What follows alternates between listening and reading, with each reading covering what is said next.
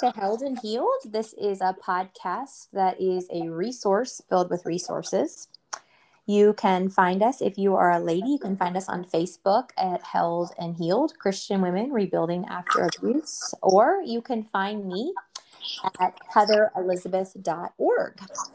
Today, we have a special guest that I am very excited to introduce you to. Um, Sarah is an author, speaker, trainer, and abuse recovery coach who works exclusively with women wounded by toxic relationships in the faith community. She has written several books uh, One Face, Shed the Mask, Own Your Values, and Lead Wisely. She has co authored Myths We Believe, Predators We Trust 37 Things You Don't Want to Know About Abuse in the Church, but You Really Should, and also the book Safe Churches. She serves on the nationwide End It Now Task Force for Policy on Sexual Ethics and Misconduct in the Faith Community, a former clergy spouse. She's worked with for 20 years in branding and media production, resource development, and ministerial support for spouses. In addition to training churches and organizations on practical ways to better respond to abuse, she provides coaching on clarity and emotional recovery. So, Sarah, I am so excited to have you here today. Welcome to Held and Healed. Thank you. I'm thrilled to be here. I just grabbed a little description there from your book. It's really hard to put into words everything that you have your hands involved in, but uh-huh. that's just a little sampling of what you do. So, um, I think I met you through just probably other advocates that knew of you, and I've been following you can. I'm. I'm sorry. I live next to train tracks. And it's okay. Until I build a soundproof yes audio booth, this is my reality. So we are I, just doing real. I'm sorry. I, It'll be done in like one more honk.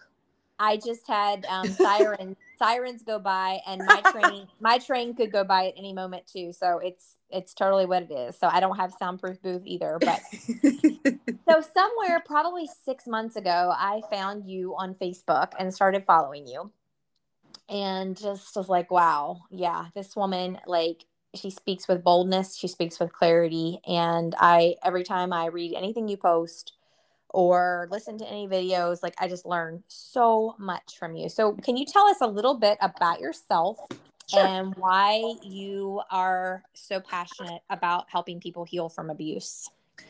Well oh my goodness. You know what? You would start with a really broad open-ended question like right. that and then expect me to do that in 90 seconds. That's just no, not even you, nice. you can you can take more than 90 seconds just whatever you're comfortable sharing yeah I am not known for being concise unless I have pre-scripted. You know, they they say that um, if you if you want, I remember one preacher saying, if you want me to preach for an hour, you can give me ten minutes notice. If you want me to preach for ten minutes, I need a month.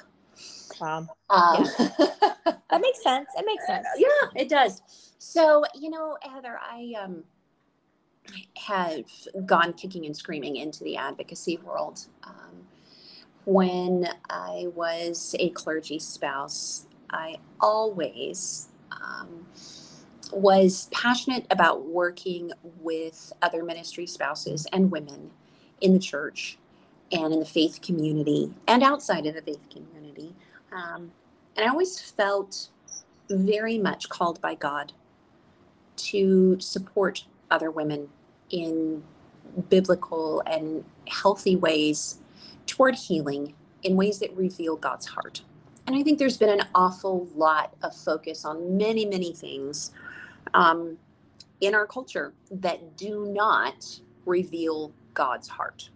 Yes. And, or even if God's heart is not completely shrouded, they, they just don't, they, they overtly misrepresent God's character. And there are so many of these things. There are, we, in the faith community, we like to look outside into the secular world and we're like, oh, all the mixed messages to women in the secular world. Mm. And we hmm. don't always realize that there are a lot of toxic mixed messages yeah, to women absolutely. inside the faith world as well. And so, you know, I was raised a missionary kid and um, I had the spectacular blessing of growing up with two parents who deeply loved and still love each other. My parents have been together for like, uh, goodness, 54 years. Mm. And, um, and not just miserably together because they never wanted to take other options, but they're truly each other's best friends. And so I grew up with that, believing it was possible, honestly, un- until I was an adult. I didn't realize it wasn't everyone's normal. Mm. That was a bit of a rude awakening. Um, you know, whiplash, shock. Oh my right. goodness, what? This is not what it's like for everyone. I call me a little innocent at the time. Um, mm-hmm. Um, and so I, I went into originally wanting to help other women really from this desire to keep doing God's work, having been raised a missionary kid um, and becoming a clergy spouse, but also very, very innocent in the the battles that so many women face just to survive. And in my 20s, my very best, longest friend was the first domestic violence victim, whole systems of abuse chart victim that I had ever really known. And that was my first introduction. Um, at the time, I did not realize that I was also living in a very unsafe and unhealthy relationship. I mean, I, I knew it was not what it should be, but mm-hmm. I I had a lot left to learn about what I was actually living with at the time. But my first introduction was my best friend surviving and clawing through the process of trying not to lose her child and trying to figure out faith after um, abuse and then secondary abuse as her church turned on her. And all of the things. It's just a, a classic story. And um, then my eyes were opened to more of the truth of my own situation and um, i became a single mom in the middle of life with two little kids and had to start everything i knew over again from scratch mm. And um, I had already been a very active advocate against mm-hmm. human trafficking and um, speaking out against the porn industry and um, working with my local sheriff's department and the county liaisons um, against trafficking and the porn industry and, and how those intersect. And so I was already very much drawn to this right. type of work. Um, and God is merciful and He lets us have our eyes opened and peel back layers one at a time. Because if He just hit us in the face with everything, it's kind of like He told the disciples, if I told you everything there is to know, you would not be able to handle it right now. Right. right. And I'm, I'm very grateful that I didn't know everything there was to know right then because I wasn't strong enough to handle it. I wasn't wise enough to handle it and um, and I didn't have the tribe that I would need for the network of support to handle the future things that would be revealed to me. Um, and and you know, for years I did branding and marketing, and um, worked in media production, and just loved that work. Um, and it brought me a lot of joy and excitement and enthusiasm. And what I wanted to do was spend my life telling other people's stories the stories of retired missionaries, the stories of people who had done great work for God. I just wanted to, to put their stories into film. And that was what I was working toward. Um, and uh, as as I went through all of this, the very last thing that I wanted to be was the porn chick. yeah. The, the, girl who talked about all the ugly underbelly yeah. of addiction and abuse and assault and abandonment and anger and absence and all the things all the a words. It's not when you're when you're a little girl and they say little girl what do you want to be when you grow up? There's none this of this is not this is not the thing that we envisioned correct? No no. And and i kicked back against it for a Mm. very long time. I was just like no no no i don't want i don't like it when people ask me well what what are you working on? And then Mhm. If I answer their question at a dinner party, it's like this lead blanket just dropped over the room and everybody's scrambling to either avert their eyes or change the topic and they can't get there fast enough. yep And and I'm just like, I don't want to be that person. Uh, I don't I, I, I want to do nice, happy things. Mm, I don't want to deal in the sludge. mm. And God said, but what other silver lining is there for what you have experienced Mm. except to share that with other women who don't have the same resources I've given you? Wow. Here come the sirens. Sorry. Something's not right on my end of the world right now. Jesus be with them. That's all I've got to say. Yep. I say a lot of prayers. Um, Um, yeah, you like the beauty from the ashes. And if there is, you know, one thing I've been saying lately, like once the lights turned on for me, I wanted to flip every switch to help those who are con- still consumed by the darkness come into the light. And we we get to that place where we're like, yeah, this isn't pleasant, this isn't fun, this isn't what I would have envisioned for my life, but once you know, you know yeah. and you want you really truly want to help as many people see the light. Come into the light experience healing hope restoration.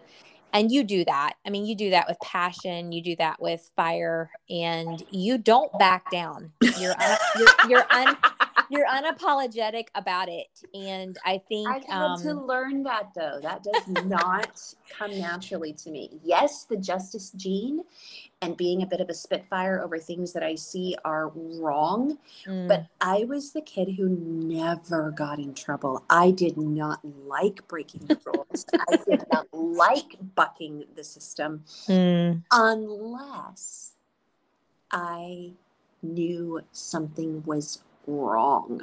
right And if it was wrong, hold me back mm, because all hell's going to break loose. mm, Um, so very much like, I mean, I, I grew up like reading Foxe's Book of Martyrs, you know, like the people Mhm. who would not deny their conscience and, and just, this is like, if it is your conscience, this is what you must do. Mm.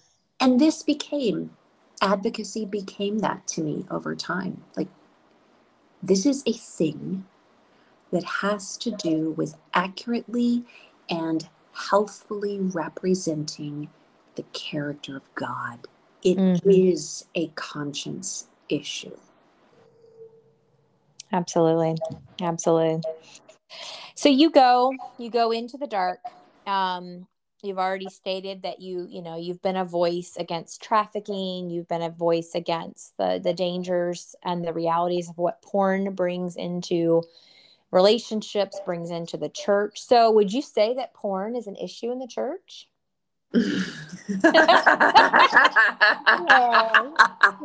Sorry, we're not we're not fussy, we're not a little bit like sarcastic, are we? no. Would you say that that is Heather, I think? I think you need to work on that a little bit. There Yes, Um, I, I'm just so jaded, and I've been told I'm cynical. Whatever, whatever. I, I like you. Call it what it is. And I mean, again, we can't heal from what we can't name. So we have to, we have to start recognizing and calling this stuff out and saying it exists, or we're never going to heal. It's just going to get worse. Yes. So, that being said, I would 1000% say that not to diminish things like COVID, but the if we want to talk about a pandemic, Mm, the faith community is facing a pandemic Yes. beyond calculation. Mm-hmm. so pervasive and widespread Yeah. that it is right now it is impossible to fully calculate the damage being done Mm. and i believe that the the issue of sexual addiction is a scourge and a plague like there never has been Mm-hmm. the ease of accessibility the youthfulness of the average exposure like as young as second grade Yeah. Yeah. um, these are such tremendous issues because and not just because oh my goodness it's, they're talking about sex they're watching sex oh my Mhm. and not because sex is bad or sex is dirty but because porn isn't sex Mm, that's right. porn is assault That's right. porn is exploitation Yep. porn is rage and anger and misrepresentation of something that God created to be so incredibly safe and bonding and gentle and tender and beautiful between people who are fully committed to each other. Mm-hmm. And so Yeah. when you take that and you and you take the single most intimate and bonding activity of humans. Now, some might argue that intellectual conversation is intimate and bonding and you know all these other things. I, I get that. But but you know there's a reason sex sells and there's a reason sex is powerful because it is a a powerful encounter between humans Right. and it was created to be so. It was created to be beautiful and to be that powerful bonding connection. Mhm. However, when you take that and you destroy it through not intimacy, but all of the exploitative aspects of pornography, not to mention the adulterous aspects of pornography. Mhm. Um, and then you expose children and youth and husbands and wives. We are experiencing a collective destruction of what God created and Absolutely. ultimately of our view of the character of God Mhm. because it hits, porn hits um, below the belt on every level. Absolutely. and then so many so many Yeah. people still don't want to see or acknowledge the direct link between porn and sex trafficking like there's still so many people that will vehemently de- deny that that that that one fuels the other but 100% it does. Absolutely. and there are very few people who are actually willingly participating in pornography that are there of their own free will not drugged not coerced not full of fear. Most people have been any combination of those things just to be in that place Right. there there can be on rare occasions someone who says they love what they do but we also know at the heart and the core of that person there's a wounding. They would not be doing that if they were whole and well. Right. and so i hope and i pray that somebody out there will hear this and will make that connection and understand if mm-hmm. you are against trafficking you must be against porn. Like we can't separate the two things. Well, if, if, if for that matter, if you are for marriage and family, if you are for safety, you must be against porn. If you are against adultery, you must be against porn. right right They are they are all inextricably intertwined. And and it's it's really I have to go back to this. It is not just about the sex. Because sexual assault isn't about sex. Sex is about intimacy and love. There is mm-hmm. no love in porn. It is uh it is all about power and domination and exploitation and self gratification.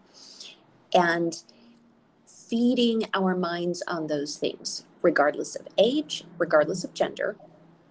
So I'm not saying, well, this is just a man's problem. Right. Don't walk away thinking that I'm only saying that this is a guy's issue. It is Right. an everyone issue. Um, but viewing pornography stunts empathy. That's right. It stunts and and and destroys intimacy and the ability to connect with other human beings on safe and healthy levels.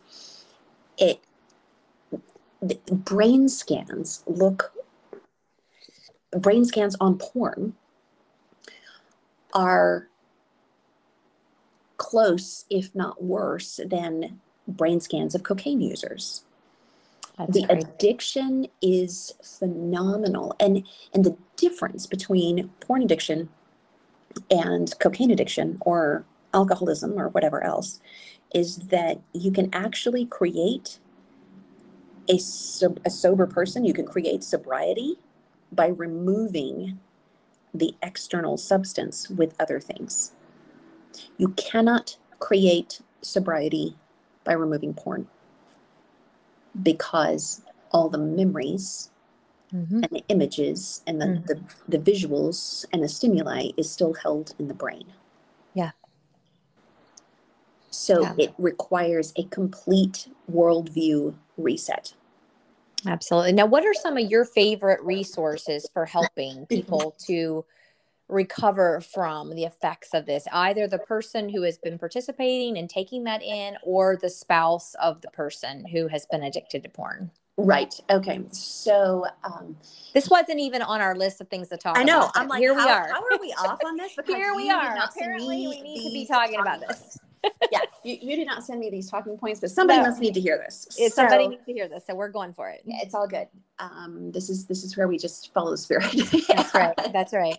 So um, to answer that question, um, I mean, I at, at Wild Wilderness to Wild is is my organization, and at Wild we put out a lot of materials. So I would start with wilderness2wild.com and click on giveaways. We have a betrayal trauma resource list that is completely free, links to all kinds of resources, articles, books. Um, organizations, podcasts, you name it. Uh, we also have a an, an is my husband a porn addict online quiz that is completely free, and it is there under giveaways on wilderness2wilds.com. Um, in addition, and, and these are all linked in that uh, that betrayal trauma resource list. Um, but for both addict and spouse, um, there are resources through Betrayal Trauma Recovery, the Center for Peace. Um, Dr. Omar Minwalla's Institute for Sexual Health is excellent. Um, Andrew J. Bauman and Christian Counseling Center has a lot of really good stuff. Um, Psalm 82 Initiative is outstanding, and I love the work that they do. Um, and all of those are linked in the betrayal trauma resource list in one place to make it easy to find. Um, the you most- are you're the queen you are absolutely the queen of marketing and lists and websites and i wish i just wish that i could like do all the technological things that oh you just make it look so easy Ah, that's so, So, fun. You're the-. That's you're the queen. lie. you're the queen of the resource list so we will um i will add your link um to the show notes and people can click on there and go find that resource Perfect. list and Perfect. so i'm gonna Hey, shift us knowledge to- is power. That's and well putting the application the application Well, of knowledge yes. is power yes. Yeah. Okay. Excellent point. But I've added that to the the- knowledge. yeah i've added that because a lot of people know a lot of things that doesn't mean they know what they're doing so truth, sister. Truth. the application of knowledge is power that is Yes. that's a heather elizabeth original quote i need to make a meme like out of it. that one yes, yes, you should. I will share it. Yes. Okay. Um, so I want to just shift a tiny bit, but not whole, not it's not really a huge shift. And let's talk about your book, Myths We Believe, Predators We Trust. So All right. what I will say about this book, it's 37 things you don't want to know about abuse in the church, but you really should. What I'm going to say about this book is it absolutely positively needs to be like the first book that any type of leader grabs first. Like it's an easy it's an easy simple read not an easy read like emotionally mentally but it's easy in that it's only what less than 50 pages and the words are big and there's lots of pictures so if you're feeling really, um, you know, this yeah, is a must. This is a must because it touches on all these ridiculous things that we believe about abuse, specifically sexual abuse, specifically, you know, involving children. The things we believe that are just total crap lies. And we need to have our eyes open so that we can protect the flock. So, I actually did a blog post where I typed out all 37 of the myths. oh my goodness. And I'm going to attach that in the show notes too, because I think sometimes if people just go through that list and they see it really quick, Mhm. They'll be like, oh, yeah, I need to grab this book. Now, I want every person that loves people, mm-hmm. period, to read this book. So if you're in ministry, if you're in education, if you're in medicine, any field, honestly, this is good information. So, Tell me uh, some of the like top myths that are from this book that people believe about abusers. Like, what's like the first couple ones I- that you hear a lot of people saying? Oh my goodness, where to even start? Begin. I know. I know. it's a Um, lot. okay, here's here's here's one. Churches are safe because we're a family of believers. Mm, um, you know, churches it- church is a safe place. Like abusers are out there in the world, and and and tied in with that is another myth, and that is that uh, if if someone was abusive, I would know. Oh, that's a good one because they have a look. You know, they have a certain look. Yeah, they either either they look a certain way, or I would Mm. just pick up on it. Mm, Um, and you know, if someone is a really nice person and I trust them, like they can't be an an abuser because obviously abuse would be obvious and uh, and you know here's another another really big miss um, getting falsely accused is like this huge risk to good men Mm. um, actually men have a far higher risk of being sexually assaulted than of being falsely accused of assault. Mm. And I don't believe that either male or female is less deserving of protection and justice. hmm And I also believe that false allegations, like intentionally false accusations, are horrific and are a form of abuse in themselves. But statistically speaking, very often men are like, oh, we just need to stop accusing all the good men. Well, your husband, your son, your father, they are much more likely to be sexually assaulted. What- One in six to seven men are victims of sexual assault. Wow. Less than 5% of abuse allegations are false. That's right. That's right. And what we say is even in the case of a false accusation, there's still a cry for help. Yes. So in that in that rare instance, we still need to try to help that person and understand what is Yes. driving. So what is going on? it's such it's such a rarity and yet when it is we can't dismiss the other 95% of Right. cases and it's some ridiculously low amount of you know predators that are ever actually tried and convicted compared to the amount of abuses that are committed it's just it's Six- minute it's minute Six out of every 1,000 rapists will spend even one night in jail. and that is that is like something i have trouble wrapping my brain around. I just watched a 2020 episode about Ghislaine maxwell today. Mm. and her brother is there saying i know her so well. She couldn't possibly have done xyz and then in the same breath oh i didn't know my sister was married I was like, "Are you for real, crapping me? Like you, Wow. you just said how you know your sister inside, outside, and upside down, and she's married, and your whole family didn't even know she was married because she's a very private person." I'm like, "Stop assigning people a look or a personality. Like Mhm. they are master manipulators." right. and they know what they're doing and they know where there is a gathering Right. That is going to have a lot of women and children. And so we have to get smarter. We have to get smarter than this. I remember years ago finding out about someone who had molested children being involved in a church that i you know used to attend. And i simply said to the person and i didn't know much back then but i knew that wasn't right Right. and I said, you know, please tell me that he's nowhere near the nursery, that he's nowhere near the children. Oh, we're keeping an eye on him. No, no, no, no. So what is your what is your view on whether or not a convicted and I don't know if there's a differentiation between a convicted sex offender and someone who has preyed on children. I don't know if you feel differently about one or the other. But as far as them being incorporated into and you know brought back into the body. Right. Well, okay, so this leads us to a a great a great opening to kind of refer to my book Safe Churches because this is where I deal with um, a lot of this information much more in depth than the myths we believe book.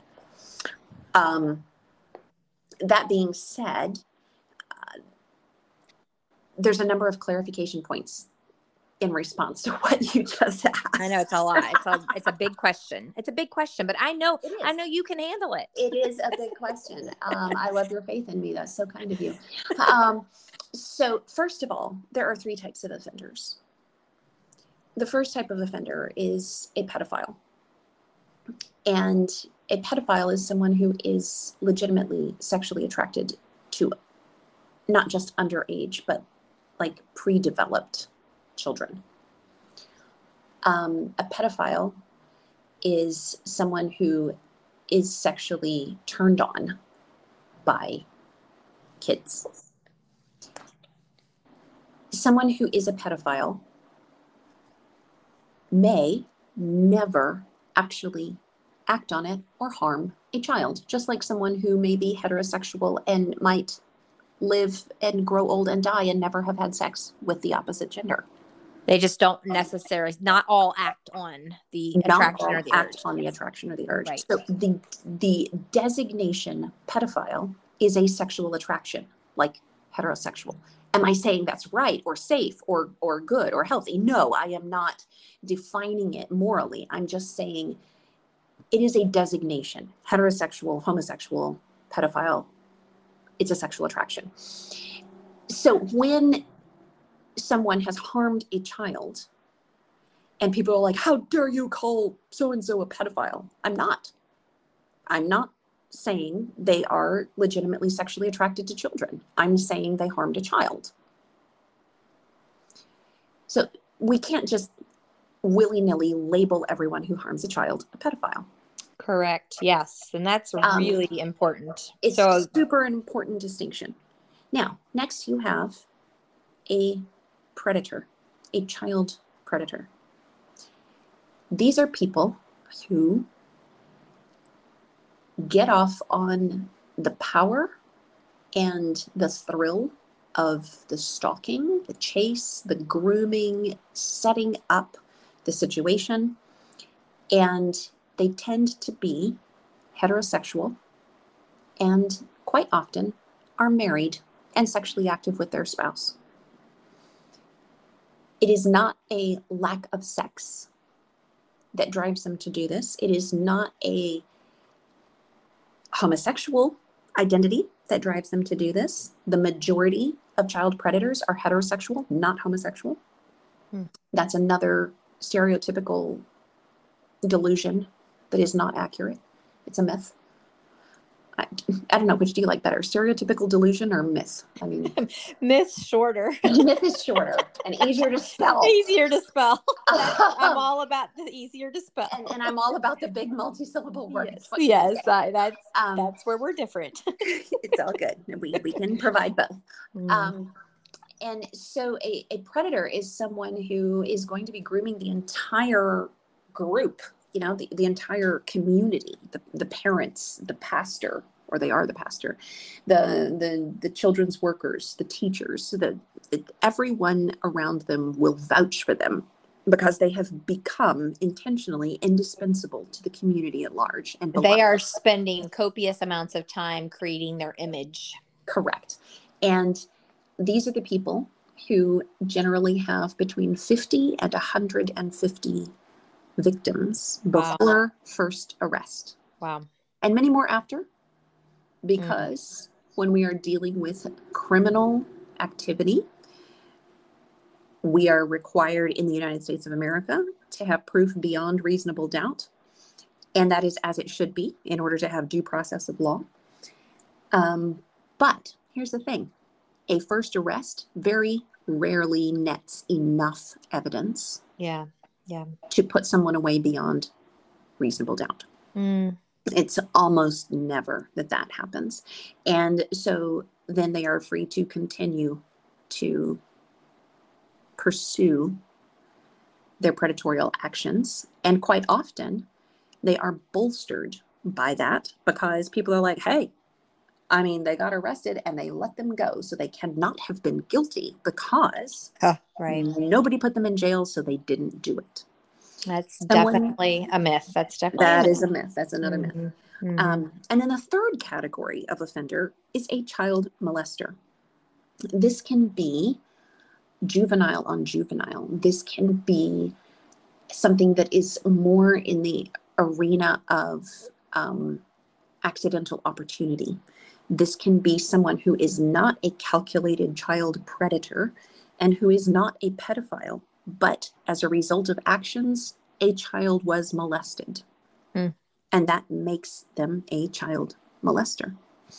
Um, so it's really, really important to dispel some of yes, the, yes. the angst around misusing these terms. Mm. And also to recognize that there is almost never just one victim. Oh, absolutely. And I you say with child molesters that children are collateral damage in their quest for self gratification. Mm-hmm.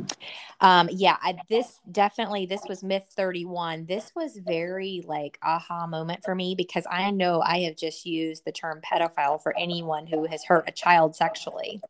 Right. And this was like, oh my gosh, yeah, there is a difference there. And you know, we are ever learning, growing, changing. Um, so this is this is really important information really yeah. important yeah very much so in in the book safe churches then you also outline the different systems of abuse which are vast and i know that in conversations with people that i have that you know as long as there's not bo- broken bones and bruises that you know there's not abuse but we obviously know that abuse is so much so much more than that and so I'm trying to figure what page you started describing those. Here we go. So I'm just going to go really quick and name the um, the 13 patterns of abuse. Sure. This is from Sarah's Safe Churches books. It, there's child abuse, cultural abuse, emotional abuse, mm-hmm. financial and intellectual. There's using pets and property against them abuse. There's physical abuse, psychological abuse social, oh, sorry, sexual abuse, social abuse, spiritual abuse, verbal. And then you talk about the systems or the um, the patterns of abuse, which are um, well, the the patterns of abuse are all surrounded by the core mindset of power and entitlement. Mm. And um, in that, and this this is actually additional to the book, um, but in that there are four tools, and these were originally developed by Psalm 82 Initiative, but there are four tools of abuse that every abuser uses in any context. So that's important for us to note because very often we tend, like you said, to assign a look or a personality trait or a mannerism or a gut feeling radar kind of thing to abuse or abusers. And really, abuse is a pattern. Mm. It is a system of patterned behaviors. And so the four tools that every abuser uses are isolation, deflection, manipulation, and intimidation. And those all stem from an entitlement to control, which acts out in coercion.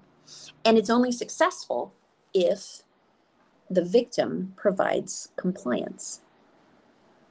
So when compliance is removed, um, then it upsets the system. I just saw a meme today that said something along the lines of no contact breaks the trauma bond. Yeah. I love that because you know when we it's when we step away from that constant 24/7 in your face, you know, all the things you just described, we step away from it and we start to breathe our own oxygen Mm-hmm. We start to think our own thoughts. We have somebody helping us to replace lies with truth, and that no contact from that abuser or those multiple abusers begins to break that trauma bond. Yeah. Now, I'm going to throw out something that is, I, it, it may be new to you and your listeners, and it's it's going to push back a little bit on that terminology of trauma bond. Um, and you're welcome to, I mean, tell me what you think. Um, but one of the things that Anne Blythe over at Betrayal Trauma Recovery talks about is kind of renaming the term trauma bond to uh, like a manufactured emotional tether.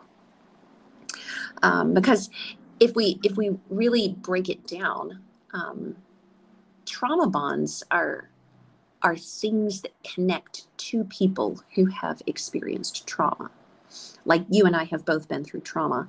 Um, if you and I were uh, both in the trenches in World War One or whatever together, we would be trauma bonded, mutually bonded by our trauma. But when you have an ah, so power, not necessarily bonded to the abuser, but yes. bonded to each other. Okay, okay, I see that. So so like if you and i have shared a trauma experience we would experience a trauma bond however your abuser is not trauma bonded to you because they're exploiting you. Gotcha. Gotcha. However, they have created a manufactured emotional tether that makes you feel obligated to them. Mm, And that shifts the perspective a little bit because a trauma bonding implies that this bonding goes both ways. Ah, gotcha. And it, and it doesn't because your abuser's not bonded to you. They like being able to take advantage of you. They want you to stick around so they can control you, not because they are vulnerable to you. Yeah, the shackles are not weighing them down one bit. Exactly. Right, right. So if the if if the bond goes both ways, gotcha. From mutually yep. experienced trauma, then yes, we are trauma bonded. Some of my best girlfriends and I share trauma bonds um, because we have been through the same stuff, and we're on the other side of that that. And right. and yet we relate through that trauma bonding. But i have no trauma bonds with an abuser. Yeah. I got because it. They I like are not bonded to me. Yeah words words do matter. I mean we're never going to get it 100% perfect all the yeah, time. and it's always evolving.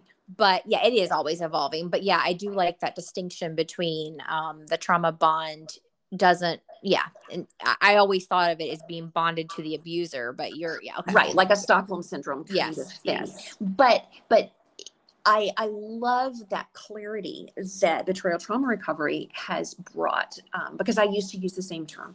So I'm speaking from my sure. own growth here.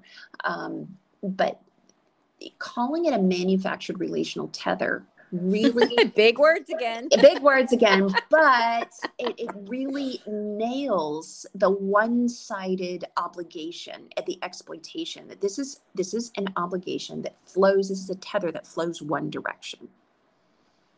Yeah i like that. It is not a mutual pain i like that yeah no that makes a lot of sense that makes a lot of sense. So our time is coming to an end for this, but I hope at some point we can come back and talk more in depth about just spiritual abuse in general. Absolutely. Because I know that you are a wealth of information about that. So tell our people where they can find you and all of your awesome resources. Alrighty, well, everything is on the website at wilderness2wild.com, and that includes links, social links to uh, the Facebook page, Instagram, YouTube, Pinterest, you name it, where we've got it all. Because there. she's Sarah McDugal and she can do all that stuff. she knows how to do all the stuff. Oh man, you know, minor perks of having worked in branding and marketing. Oh, woman. Yes, it's uh, amazing. It's amazing. And then you have your Facebook page where you're pretty active. You have your yes. Instagram. And then last night, hello, why did I not know about Trauma Mamas? I don't know. tell us tell us a little bit about that group because I know a lot so, of people need that group. Absolutely. And thanks for plugging that. I got like a bunch of people who were all wanting to join after I saw you yeah. make that comment on Facebook yeah. the other day. Um, so I actually have, I'm just going to full disclosure here, I have like half a dozen niche support groups. So um, they're all free support groups on Facebook. They're private. There we do have a vetting process to get in to try to make it as safe as we possibly can.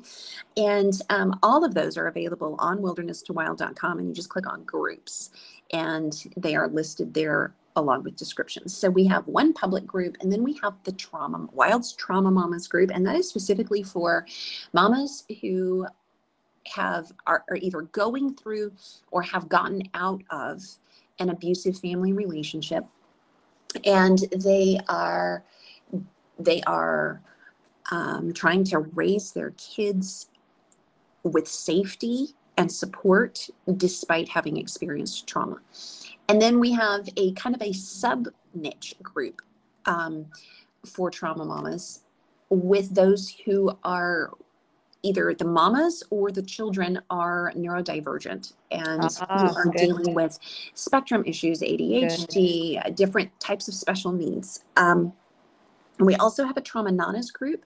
It's a little bit quieter, it's a different generation, um, but it's specifically to support grandmas. So if you are a mature wow. woman and your daughter and her kids are going through trauma and you're trying to figure out how to best support them in a loving way, that's the group for you. We also have the Wild Sisterhood and the Daughterhood, and those are specifically for marriage and um, daughters of abusive parents. So, um, a whole slate of niche support groups and those are private and we do try to make them as secure as possible. I love it. I have so many people that need you so i will plug that in my group as well and awesome. Thank you. Yeah I, I just you know we are a family. We take care of each other and you know i yeah i just love it and i know there are people that that need that so thank you so much so welcome for taking time to do this today thank you for everything that you have invested in me and you're investing in so many others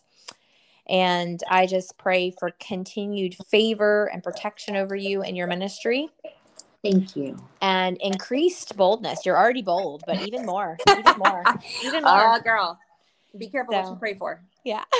all right. Thanks, Sarah, so much. You are so welcome. Have a wonderful day. Thank you to all of our listeners at Held and Healed. Ladies, find us on Facebook at Held and Healed Christian Women Rebuilding After Abuse.